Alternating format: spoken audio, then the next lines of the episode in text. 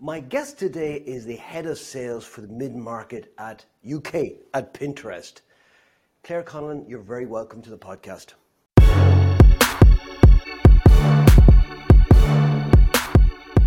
Thank you so much. It's great to be here. Claire, I'm fascinated by the idea of somebody who works in sales for Pinterest, because in my mind, Pinterest is a social media platform, and I'm kind of wondering who buys it. So I'd like to get into that in a moment. I am genuinely fascinated by it, and I know you worked a lot. You have a strong sales background in the newspaper industry. Yep. And you started out life in Red FM in Cork. Did you grow up in Cork? I did not, actually. No, I'm a Dub. My parents are actually from Limerick. But yeah, they both moved to Dublin to the big smoke for jobs. So no, I'm born and raised in Rathmines, the youngest of five kids. Yeah, you're like nodding there. But yeah, lived in Rathmines my whole life till I was around, I think I moved to Cork pretty young. I was about 18 or 19. Had a great opportunity to work for an amazing person who's since passed, but Henry Condon was setting up Red FM. So I went down there, started off as his PA, and then went on to become the marketing manager there. So I was there for a couple of years and came back to Dublin. Fantastic. Youngest of five. Mm. Were you raised by your siblings then? I guess so. I mean, yeah, the eldest, my brother Simon, is exactly 7 years to the day older than me. He's the eldest, so there's 7 years bookended between all of us. So yeah, I mean, there was definitely a lot of raising going on, co-parenting, I guess. But yeah, I mean, both my parents worked. My mom actually gave up her career to help raise us because we were just obviously wild, five kids under the age of eight or whatever it was. Well, they say that, I mean, I was fourth now, although there's a much bigger gap. There's 20 years between my eldest sister and my younger sister. Oh, wow. And so they're quite spread out. But they say that, and I would have experienced this a little myself, parents are the first child, when our first child was born, I'm not kidding, this is not word of a lie, we were living in Leicester at the time. We came home from the hospital, and when we went to give him a bath, we had a instruction manual on how to bath a kid, and we're there with our elbow in the water trying to test the temperature, right? So you're paranoid. I would imagine by number five it's like they're tired and it's just like go out and play. I think that's also the 80s though, no? Sorry, say that again? I think that was also the 80s though, off you go, come back in when it's dark, come back in when you're hungry. Yeah. And is there anything in that growing up that you had then in Dublin that would have pointed to a career in sales? No, I mean, neither of my parents kind of worked in sales or media. But from a pretty young age, I was really interested in media. I actually wanted to work in PR when I was pretty young. I was like, that's what I want to do.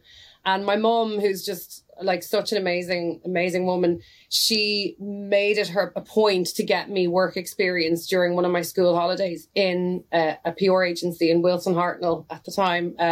So I spent my midterm break working in WHPR, and they were fantastic. So such a great bunch of people. And at the end of that week, I was like, no, I don't want to do PR. So I definitely was always interested in media more so. I guess I always knew I would end up in media. I just didn't know in what guise. Yeah. I'm curious as to what you thought PR was and why then when you experienced some of it, it really didn't grab you. I think with, when you're a teenager and, you want to be this, I guess I thought PR was more like backstage, ab fab. I was a bit too young probably for ab fab, but yeah, you're right. Okay. That type of very fabulous darling type of thing. Maybe that was what drew me to it. And then I guess in the reality, I realized that PR was such a different machine. It was such a different beast. And I absolutely respect it. Oh my God. I mean, I just think I probably couldn't do it. I don't think my English scores would have been high enough, you know, in journalism to have that element of it. I think my experience there, and it was only a week, it was just a little placement, you know, just to see how I liked it. I mean, they didn't have to do anything for me, so they were very kind to give me the time. Mm. I think I just realised that it was not like what I guess the TV or movies maybe led me to believe it was. So yeah, and I guess, and that was a really valuable learning for me, right? My mum made it a point to be like, okay, if this is something you want to do, let's see if we can get you a flavour of that before you decide what you want to do in college.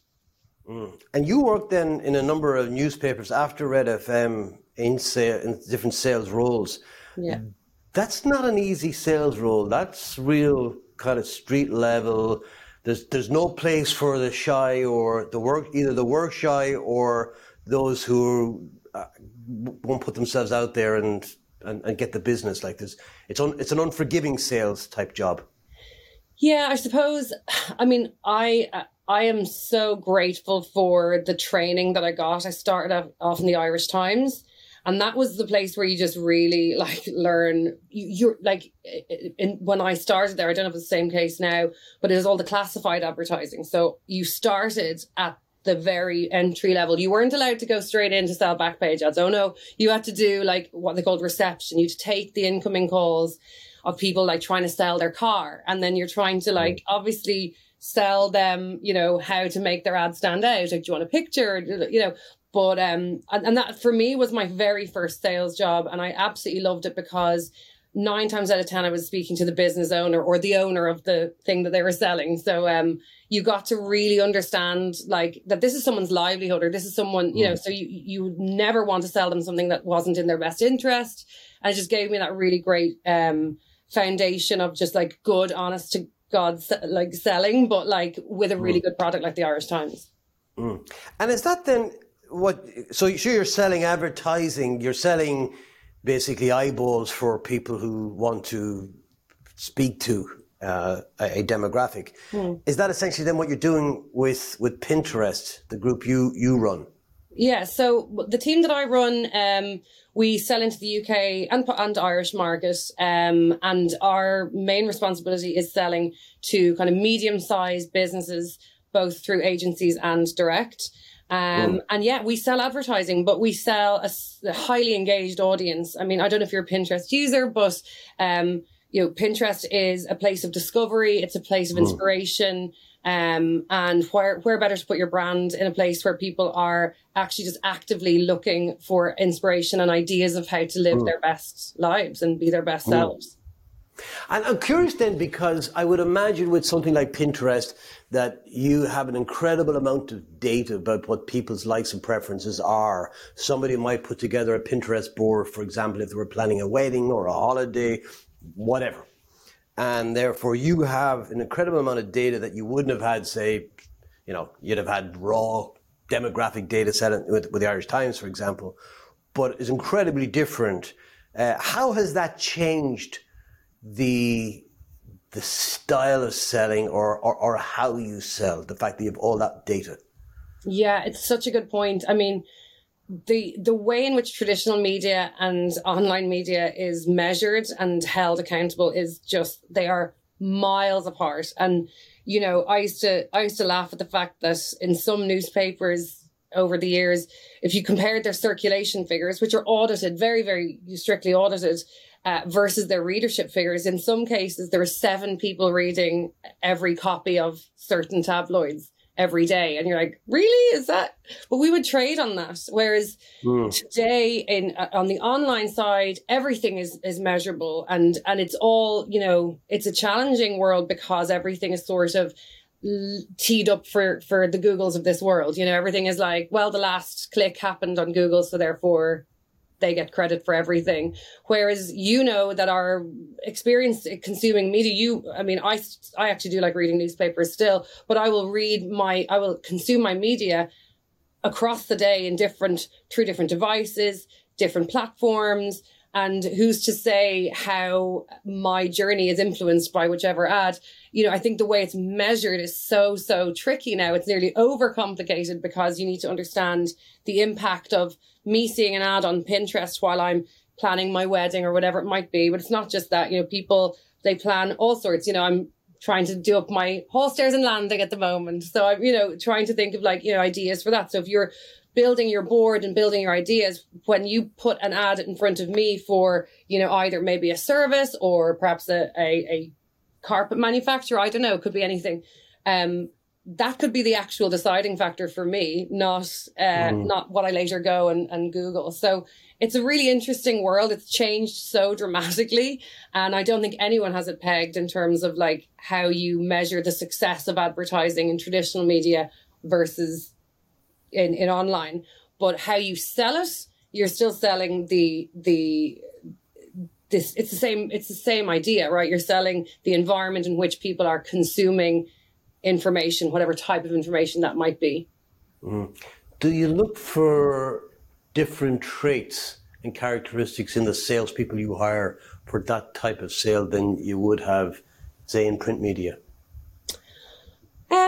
It's funny, actually. At the moment, I am hiring, and I'm really looking for people who have more of that. I'm not going to say traditional media sales experience, but I'm looking for people with more sales experience in its real sense. I think the online world, you know, all like the digital sale is very different, right? You've got your big players, a lot of whom, you know, it's not exactly the hardest sell. And I mean that with a lot of respect. And I want to be really careful what I say there. But, you know, it isn't a cold calling environment, right? Mm. I worked in my previous company. That was a cold calling environment. You have to spell the name Quantcast every single time you'd be on the phone. Nobody knew what it was. That's a real sales job in my view. I mean, there's so many elements to sales, as you know. But I think if you're a well-known brand, which thankfully Pinterest is, that definitely helps things, because people are like, oh, yeah, no, I would like to speak to you. But, I know, we're in this hyper growth place where I'm looking for people with actually similar skills to what I would have looked for in newspapers, that, you know, drive to just like speak to the right person, you know, get the time with them to actually put forward a really valuable proposition that could actually change their business for the better. Mm. So what do you think then drives you? What drives me? Absolutely. For me, it's about watching my team achieve their goals and grow. I mean, it sounds so cliched, but like genuinely, that's where I get all of my energy, you know, watching my team overcome obstacles, growing into roles. I've hired 7 people on my team this year. So I have a team of 11 so far. And it's continuing to grow and watching each of those people just get like figure things out, and you know, every little thing that they do is adding to the bottom line, but it's also watching them grow and get into their roles more and more. It's just it absolutely energizes me fully. I know I am smiling because I recorded a podcast that's not gone out yet with another sales leader, and I asked a similar question, and he said that, you know, he says, you probably don't get this answer very often, but it's seeing my team grow. And I said to him, actually, it's probably the most common answer to that question. Yeah, it's fascinating. And 'cause I think if you don't have that as a sales leader, you're not going to survive very long. Mm. If you're just eye-centered and it's all about your own revenue goal, then you're going to get isolated very quickly. Yeah. And that you realize, the good ones realize, that if my team develop and grow, then I succeed. Yeah, exactly. Yeah. But that's very different to an individual contributor who's just out knocking on doors or hitting the phones, where they only have to think of themselves. Mm. Yeah, it's an interesting one. I do think that... Sorry, just on the point about the individual contributor, though, I mean, I've definitely noticed, you know, this kind of next generation of sellers, they are very much aware that their success is directly linked to their team as well. I see far fewer selfish sellers today than I did 10, 15 years ago. Do you know what I mean? And I think that's a great thing. I think that's showing that people are kind of maybe more decent or less cutthroat. I'm not sure what it is, but I feel like there's always that kind of added like sense of community and sense of responsibility that we all meet this goal. It's not just like me smashing my target. And, do you know what I'm trying to say? I do. And I'm wondering if that's to do with the fact that if you have to cold call and you have to talk to strangers, you're going to take a lot of rejection. And in order to deal with that, you tend to develop a tougher exterior that can appear that way. And to others that it could appear like you've just got your head down hitting the phones to make your number or knocking on doors. Very true. And that's removed somewhat nowadays because of social media. But I also think there's a generational thing, there's a cultural thing in the generation in terms of what they want to get out of work and what attracts them to a big brand as well. I think there's an element to that. It's hard, it's like these things, it's complex, it's hard to put your finger on exactly what it is. When you were growing up, who motivated you? Who inspired you? I'd say both my parents inspired me for different reasons. I mean, they both built their careers kind of like from the ground up. You know, there was no easy step for them.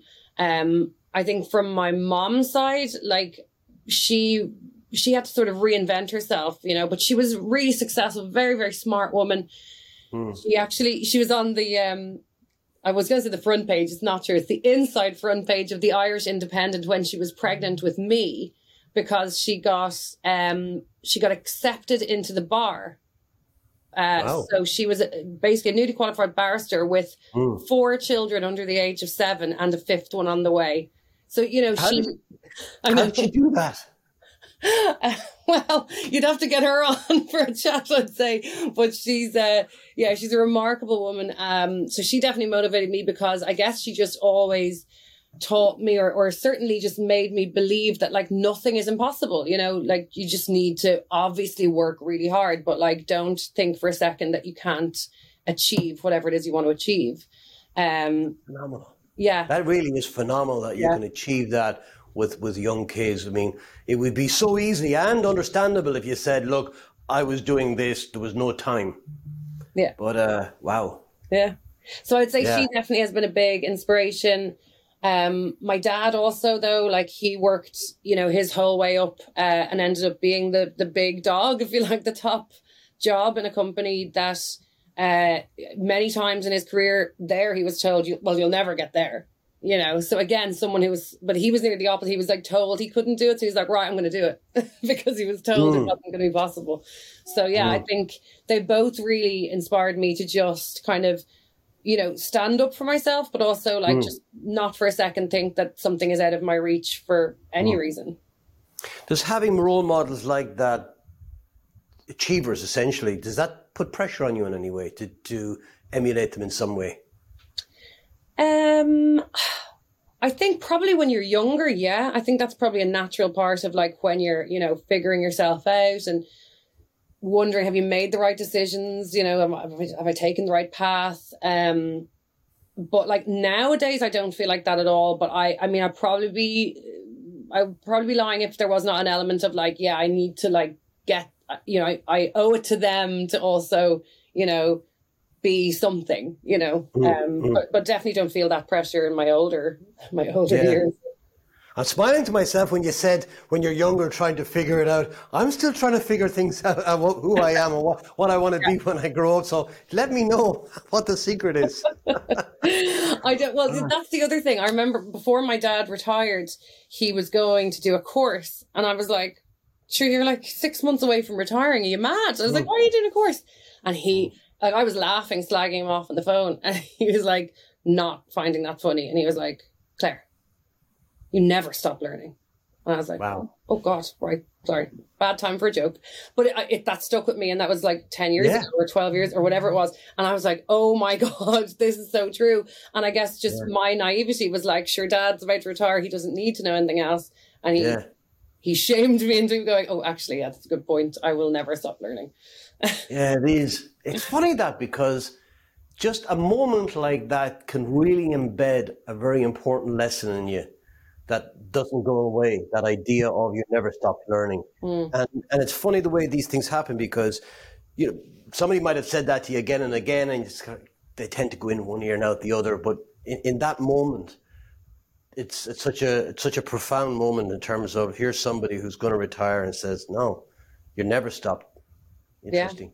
Yeah. It's definitely stuck with me through, and probably even that just split second moment, you know, I think that has actually changed the course of my career as well, because I actually did take a step back from my last role. I took a career break. I took a step down in terms of like level to join Pinterest, because I was like, I've never worked in social media before. I have worked too long in a company. I was 7 years in my role. I felt like I had done everything that I could do, and there was definitely someone ready to take my position. I was a bit like, I'm not learning. I need to learn, and I need to make room for other people to learn, you know, by taking my role, and I have to figure out my next move. And I actually, now that we're saying it, I wonder, would I have been able to make that decision if I hadn't had that exchange with my dad 10 or 12 years ago.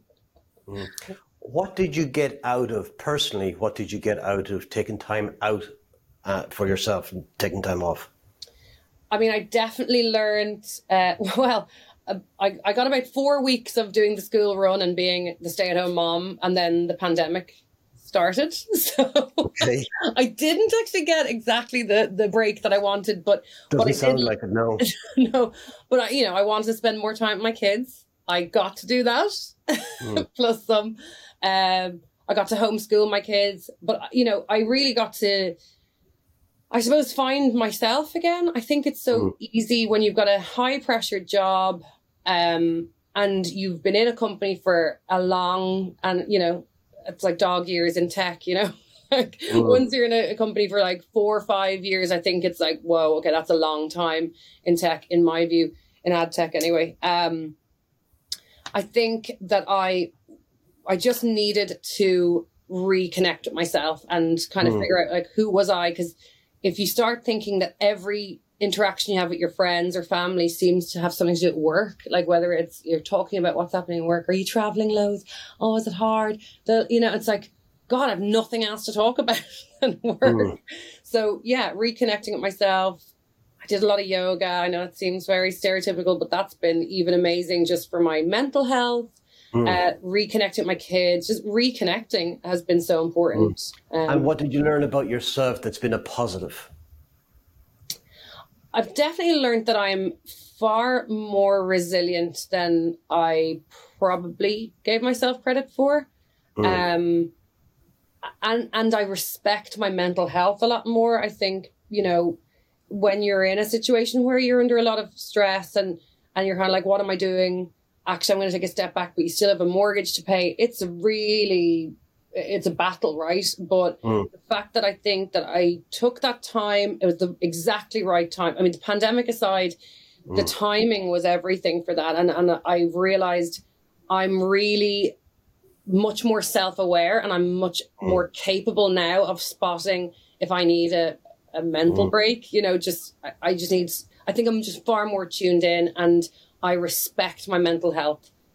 So much. Kudos to you, because that takes courage. I would imagine a lot of people would be afraid to take the break because they'd be afraid, if I take time out, will I be relevant? Yeah. Will I be able to step back onto the treadmill? Yeah. I could understand that. Yeah. No. It was. You're saying you got more out of it. I mean, no, it was a really difficult roller coaster, especially with the pandemic, because, I mean, as we all know, a lot of people lost their jobs during that time as well. So I was seeing the job market kind of be flooded with great people, younger people, all that. And I was kind of thinking, oh my God, I've timed this so poorly. Yeah. But that's something as well that's out of your control. And then you have to say, look, everything happens for a reason. I mean, I know I'm good at what I do. I just need to remind myself of that and not, let the inner critic tell me otherwise, and you got to get through it. And in what you're doing now currently, what's giving you the greatest sense of achievement and or accomplishment? Definitely, I mean, it's a number of things. I think the beauty about joining a company like Pinterest, I mean, we're not a startup, but we feel like a startup in Europe. We've only been selling ads in Europe for about 2.5 years. So there's a long way to go. I love solving problems. I love bringing people along as well. And yeah, it's kind of just building out this team, watching the growth, obviously hitting our targets is, I mean, it should go without saying, but it's important to call out, you know, you want to be hitting your targets. But I still, the greatest satisfaction I get is just seeing a happy team, feeling that the team and I are connected, even though it's virtual and I've never been into the office. I've started this job remotely from this attic room a year actually ago this week. So I've been doing it a year from this room. But yeah, what I enjoy most is the fact that we've managed to build this amazing team that are so connected. We know exactly what we're working towards. We're hitting our goals and we're having fun doing it, which I think is for me, I mean, one of the most important things is to be able to have a laugh while you're doing it. And without that office there, without the physical connection, how do you maintain a motivated team? What accommodations have you had to make or adjustments in your own management style to do that? Yeah, I mean, I suppose it was an adjustment for me as well, because it was my first time remote managing. And a lot of these people had already worked through the pandemic for about 7 or 8 months. I'm not sure how long before I then joined. So for me, I mean, I kind of think of it like it's about kind of showing, I kind of coined this. I was talking to my husband one night. I was like, it's about being virtually vulnerable. You know, like showing virtually that you yourself are struggling if you're struggling, and, you know, and I was struggling with, like, I'm trying to figure out the product. I'm trying to figure out who's who. I'm trying to figure out, I don't even know where the toilet is in the office because I've never been into the office. So trying to figure out everything and, you know, and then hiring a team really quickly, then being like, also, I don't have the answers. But I made a point of sort of being virtually vulnerable in every sense of the word. Like, I wanted them to know when I was struggling, if I didn't have the answer, I wasn't going to BS them. You know, I'm like, I will find the answer, or let's find it together. But that's my management style has always been about just being very honest, very direct. And I try to build that through video. So I think I don't think I've changed my style too much, but again, you're building relationships through, like, virtually is in itself a skill I think everyone's just gotten much better at over the last year or two. So I don't think I've changed that much, but definitely from a motivating the team, I think it's all about just making sure that you're being completely authentic, you know, and really showing them that you understand, and you're not, like, you know, you're not looking at your screen and typing here while someone's, you know, you know, you need to be truly with them as much as possible. Yeah, I can imagine that if you're in an office, and particularly when you're trying to get up to speed in an organization and learn about the culture and the products and the people, it's a lot easier if you can just, you know, you go by somebody's desk, grab them for a cup of coffee and say, look, can you help me with this? Whereas online, everything is much more structured and little boxes, like, I've got half an hour with you and then I have 10 minutes with you. And it's and no time to go to the bathroom.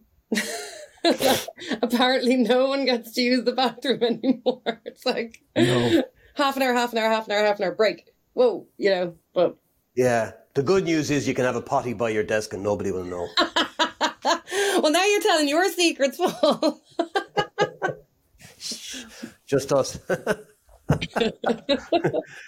Tell me, I'm curious, if you were to retire in the morning and you could, and your kids didn't need you, let's say they were grown up, what would you do? Oh, wow. I mean, I still think, like what my dad was saying, you know, you kind of still need to keep learning, right? So I wouldn't be like, oh, I'll do the garden. I think I still have so much energy, you know, I feel like I have so much more to give. So I would probably do two things. I think I would pick up more of my hobbies, my old hobbies. I used to be in the Dublin Gospel Choir, and I absolutely loved my time with them for about 12 years or something. And I've tried to go back many times. I tried to go back when I gave up my last job, and then it all stopped because of COVID. So I'd love to do a bit of that, but that's more like a hobby. I think there's probably two things I'd like to do. I would either like to work in some sort of a like not-for-profit situation, just helping them really understand more about their marketing strategy, more about maybe how they could do things differently. I think small to medium businesses actually need a bit more help because they're usually, you know, one or two people bands, and you know, the person who's responsible for marketing is also responsible for sales. And yes, they're linked, but are they, you know, are they approaching it the right way? I'd love to either, you know, help businesses in that way, whether that would be a business of my own or like helping through nonprofit. Depends on if I was retiring tomorrow with enough money to keep me going, I suppose. Yeah. The choir thing is interesting because that's more than a hobby. It really is a social outlet, and it's incredibly good. I believe I've never done it, but I'm told it's very good for your mental health as well. Oh yeah, hugely. I mean, particularly like any kind of social group where you've got a kind of, you all have one the shared goal, and in gospel music and in any kind of singing environment, it's to sound beautiful and to produce something that actually can in some cases reduce you to tears by its sheer beauty. I mean, that's the gift for me. Like I absolutely, you're making me want to go back to choir now. It's off, I think, for now. That I think they're doing something outdoors for Christmas carols. I read somewhere that they were only doing it outdoors. Which makes it kind of hard to practice and get together as well. You know, the performance, I could imagine, it's fine, but it's the rest is problematic. But hopefully, fingers crossed. We won't say too much more about that. If your house were on fire and your kids and family, if you have any pets, they're all safe. Okay. And you had time to run back in and grab one item and save it, what would it be and why? One item. I mean, the practical side of me, I can be a bit like, well, I'd grab that folder that has everyone's PPS numbers or marriage certificate because I have one of those. I know exactly where it is. And it's beside the passports. So I'd be like, I'd probably just grab that area. But now that you've said it, there's a bracelet that my mom gave me on my wedding day that her mom gave her on her 21st that was gifted to her mother in 1964, I believe. Is that the engraving. Has to be forced. That has everything else is replaceable, but that is exactly. Yeah, so it's funny because immediately my practical brain was like passport. But now that you said that, the logical brain is get the passports. The emotional though is the bracelet. Yeah. I mean, I could probably think of 10 other things, but that's the one that just sprung to mind when you said it. Yeah. I wanted to talk to you a little bit about your leadership journey that in transitioning from sales, where you it's your target. Now you're trying to achieve that same thing, but through a team. And so the team become your focus. What have been the big lessons for you in that, where you've had to not necessarily adapt your style, but just there were kind of aha moments for you that you said, oh, okay, that's how it works?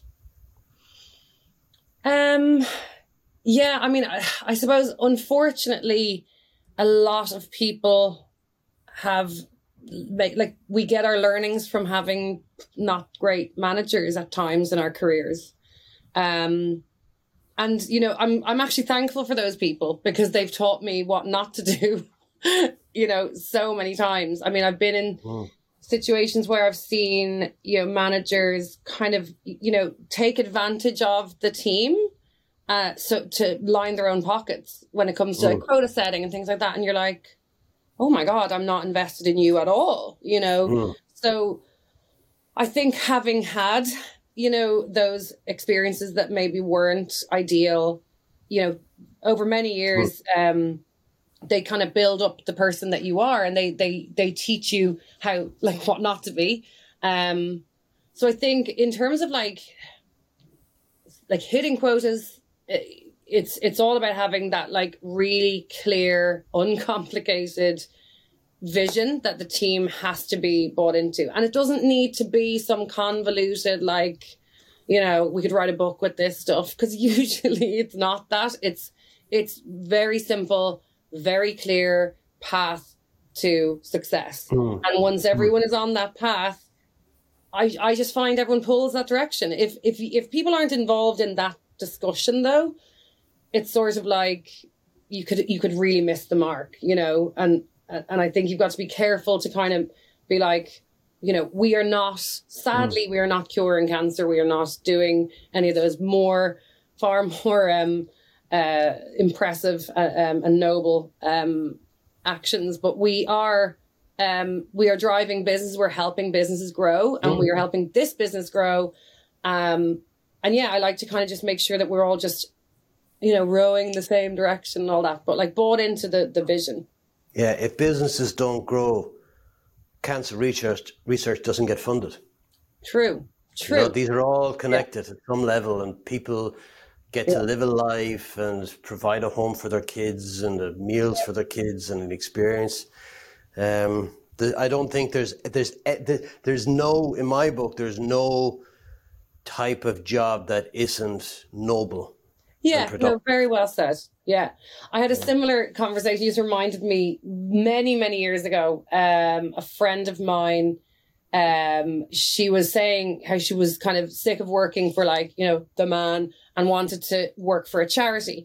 But she was like, but she, in her naivety, she was like, but I want to be like the one who's doing this. And I was listening to her. I was like, hold on, you've no experience working for a nonprofit. You want to be like straight in as like whatever the role was. Mm. And I remember saying to her, no, you go in at the ground and you work your way up. If those stamps, this is back when you had to lick stamps, but I was like, if there's no one to lick the stamps on the letters that go to the people that are donating, to the monthly donators, the whatever you call them, the contributors or whatever, the donations don't come in. That role is just as important as whatever the top role she was talking about. And it's funny because I remember she just stopped her in tracks and went, oh God, actually, you're so right. And she went on to work for a very famous NGO, actually. So there you go. Very good. Very good. You said something else that reminded me actually of another conversation. You talked about you having worked for managers who took advantage of people. That has informed your style. And it was a very similar conversation with somebody who'd worked in a call center that said it was like a boiler room and was very toxic.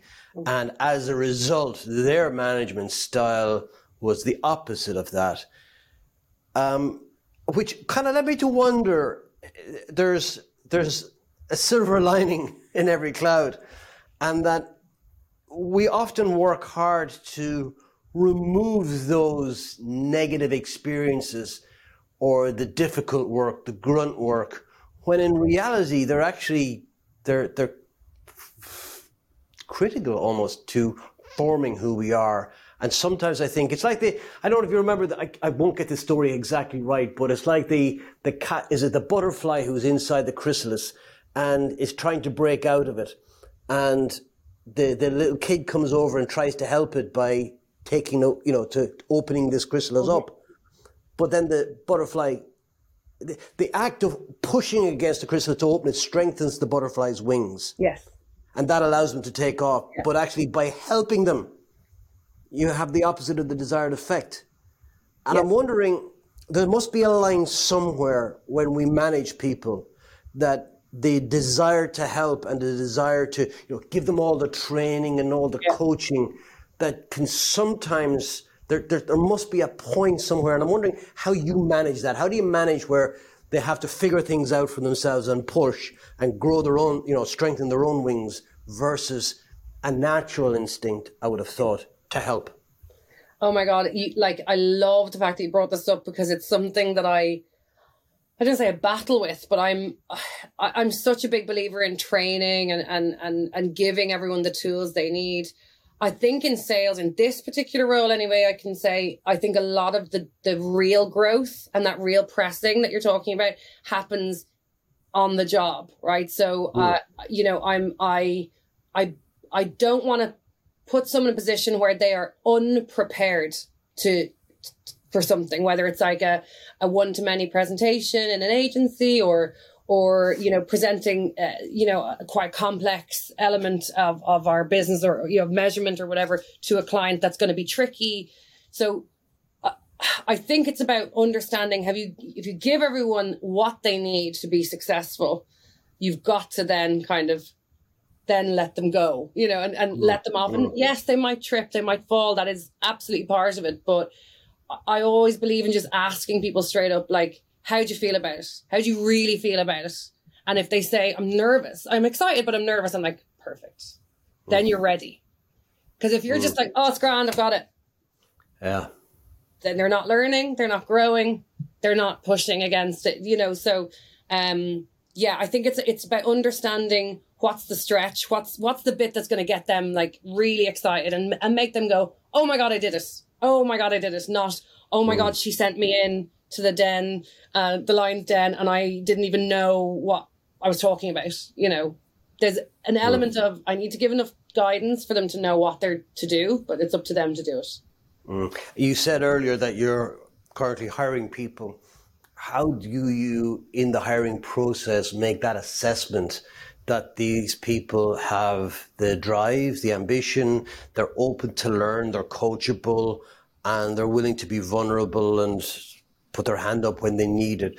What are the kind of tools or approaches that you would use to assess that they're a good hire in the first place? Yeah. I mean, I think one of the challenges that tech companies have is this quite drawn out interview process. So it's very formulaic, the first interview is going to be about critical thinking, and that'll be the focus area. And then you're given these scripted questions, which I understand we have to. And so for me, this is I found this quite something I had to adapt to in this new role, is to follow the script, but like try and understand exactly what you've just said there between the answers. And so sometimes I'll ask the question, let them answer, and then I'll pick up on what they say to dig in. I mean, for me, it's like, I really want people I look for people who are self-aware. That's kind of the big telltale, like the positive tell for me is like, if you're self-aware, we can go places. If you think you're something that you're not, or you think you're something that you're not, then, you know, what am I working with here? So self-awareness is something I look for.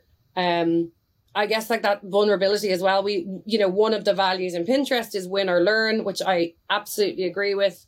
Your wins are your wins, but if you didn't win, there's a learn in it. What's the learn? And so when I ask those types of questions in interviews, I'll always put a big safety guard around it and be like, this is not a question to catch you out. I actually want you to give me more an example about something that you failed at, because I want to know how you fail.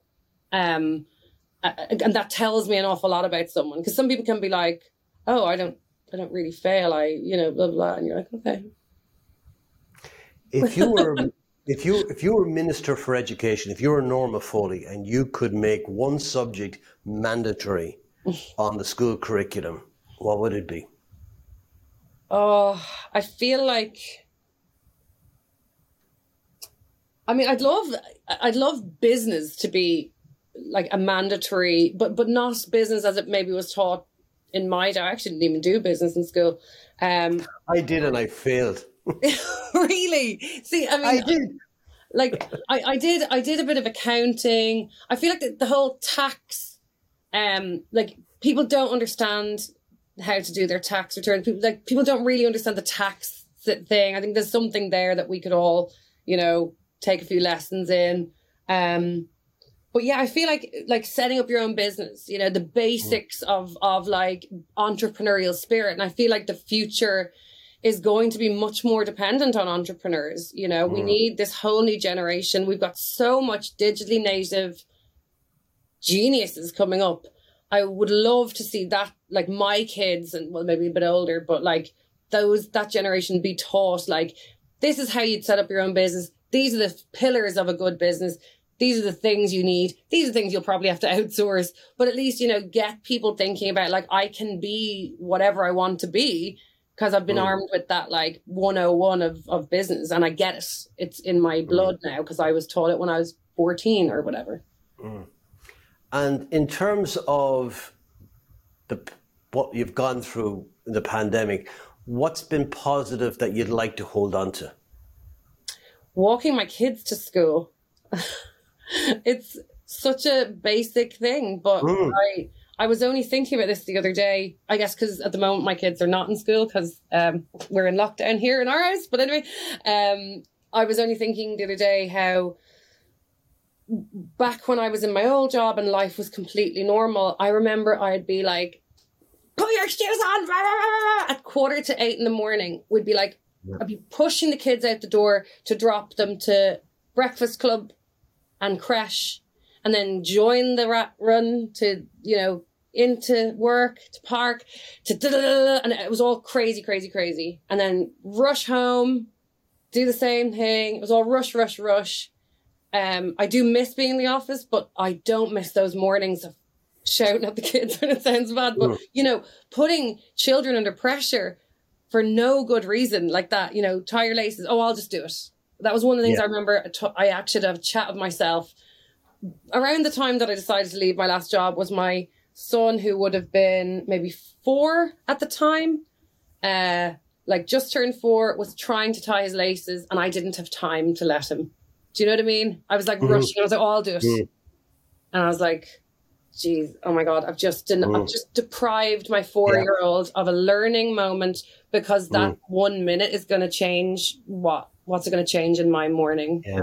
The traffic, you know, crazy. So absolutely just being able to be like, right, we're ready, let's go. We walk down, you know, my company is absolutely fantastic in terms of like embracing work-life balance. I start work at 9:15 because I walk the kids to school. And you get that quality time with the kids in the morning, just chatting and seeing how they are, and knowing if they're nervous about going to school, if there's something wrong, you know, those are things that we didn't get when we were rushing, like shoving toast in their mouths. And you're absolutely, and they see a different you too. It's a completely different person when you're relaxed and you're chatting to them and you're allowing them to tie their laces and learn that and talk about their day and who they're looking forward to spending time. I think that's been the big one. Another one that people often, it's very similar actually, but it tends to come mostly from men, which is they're now getting to bring their kids to school a lot more than they would have in the past, I think. Any working parent for sure. My husband does, like, we share it, but like, or he collects them, but it's just that's freedom to just be like, we're so close to the school, so close to the after school. It's just great to be able to be, you know, 10 minutes away to collect them, as opposed to, we leave now, it might be an hour, you know, very stressful. Yeah. And I think this has gone on so long now. I can't see that ever going back. I can see that it's just too important to people. And I think companies have realized that it's far more important to be on goal time than clock time, that, you know, that what you get done, what you produce is more important than have to be there at a certain time. Absolutely. I've always been that type of leader as well. I want to be respectful to people's time. I'm not going to clock watch, but like, provided they're doing the work. I mean, obviously if you've got a performance issue, it's a totally different ball game, but the remote thing as well, having had to homeschool as well, I was just like, look, I'm going to be honest. I'm blocking off half hour of homeschooling in the morning and a half hour of homeschooling in the afternoon, every afternoon. That's just the reality, guys. And everyone's like, of course. And I'm like, and likewise, please feel free to do the same, because we're all figuring this out together. And I know you're good for the work. I know you're good for the goal. Yeah. And what would you say, maybe down the line a little bit, because you've had a very interesting career. You kind of moved from a very traditional media type job and all that entails to, it's very radically different. Now, the pandemic was thrown in there, but it still changed a lot. And you're now in a tech company. It's a very different just a very different type of sell, but set up everything. If there was one more change in you before you get to retirement, what would you like to do? I know this sounds a bit mad, but I kind of want to keep doing what I'm doing. I feel like I've found what I'm passionate about. I feel like sales leadership is something that I'm good at and something that I'm passionate about. But also media, again, I just feel like not necessarily exactly staying in the same course. As I said, like, you know, I've moved, I've made, you know, some difficult moves. I mean, I don't know where I'll end up, but I feel like I will probably live in this world for forever. They'll be carting me out in a box. Yeah, well, you know, it's funny that I've used that phrase myself before. If you, usually in the context of a place, that if I can't imagine myself being carried out of there in a box, I know I'm not. I know there's a move that I'm not going to stay there. Yeah. Probably the same with a job. If you're content and you're getting your needs met, if there's a nice balance, then why would you change it? Like it's a nice setup. I mean, I'm in no way saying that I will. Like I'd plan on spending the next 25 years in Pinterest. I'm not saying that, but I am saying in terms of like I like the way that nowadays people are thinking more about like the playground of their career, and it's like you can be this and then you can pivot over to that, and I get that, and I think that's wonderful, but I'm content in this space, you know, in sales and in media sales, in you know, being the supplier. Fantastic. Yeah, and add the choir back in there, and it'll be just heaven. Yeah, I'll merge the two. We'll be a singing sales team. Yeah, fantastic. Claire, it's been an absolute joy talking to you. I have one last question to ask you before I let you get back with the rest of your day. Is when your time on this planet is done, and there's a book written about your life, what would you like it? What would you like the title of the book to be? Oh my God. I mean, God, that's a really hard question. I feel as though part of me is just like, I just think people need to, maybe something like, be kind, be direct, and have a laugh. I like that. Yeah, that's a nice balance. Yeah. I like it. Yeah. Claire Conlon, thank you so much for being my guest today. Thoroughly enjoyed it. Yeah, likewise. Thanks so much for your time, Bob.